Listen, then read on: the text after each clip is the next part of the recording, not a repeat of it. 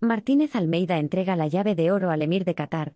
El alcalde de Madrid, José Luis Martínez Almeida, ha entregado este martes la llave de oro de la ciudad al emir de Qatar, el jeque Tamim bin Hamad Al Thani, ante quien ha destacado que España y Qatar son ejemplos contra los que creen que las monarquías son cosas del pasado, puesto que las jefaturas del Estado han sido cruciales en la historia de éxito de ambos países.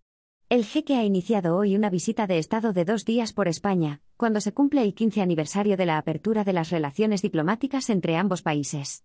La llave de oro de la villa, una de las distinciones honoríficas que concede el Ayuntamiento de Madrid, se otorga a todos los jefes de Estado extranjeros que visitan oficialmente el consistorio y, como es habitual, el recibimiento se ha hecho en la Plaza de la Villa, y el acto de entrega ha tenido lugar en la Casa de la Villa. En el salón de plenos de la que fuera sede del ayuntamiento hasta 2007, el alcalde ha querido que sus primeras palabras fueran para encomiar el ejemplo que la historia de su país ofrece al mundo.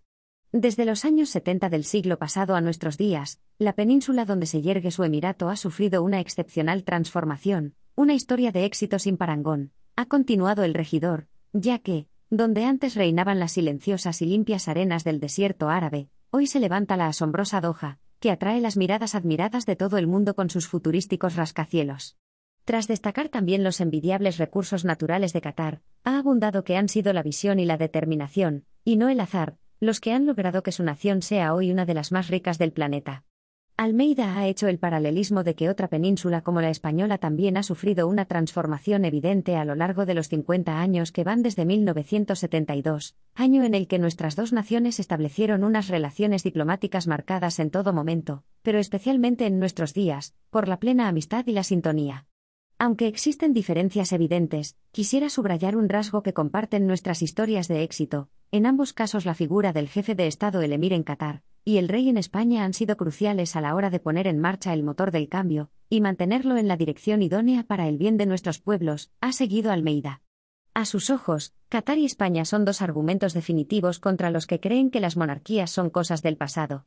A renglón seguido ha mencionado el Plan Qatar National Vision 2030, un proyecto que Madrid observa con atención, y también ha destacado la manera que ha tenido Qatar de ganar la decisiva batalla contra el coronavirus, sirviendo de ejemplo a otras naciones del Golfo, y ha vuelto a hacer un paralelismo con el papel jugado por Madrid como motor económico y social de España. La visita de Su Alteza a esta tierra en la que pueden observarse rastros de siglos de cultura islámica tiene entre sus objetivos principales presentar en España la Copa del Mundo FIFA Qatar 2022, la primera que tendrá lugar en Oriente Medio, y la primera que se celebrará en invierno, ha mencionado también.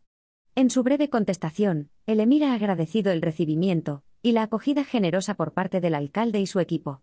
Estoy muy contento de estar aquí, la verdad es que nuestro encuentro con ustedes es un encuentro entre nuestra capital, Doha, y Madrid, en el marco de la colaboración de ambas ciudades.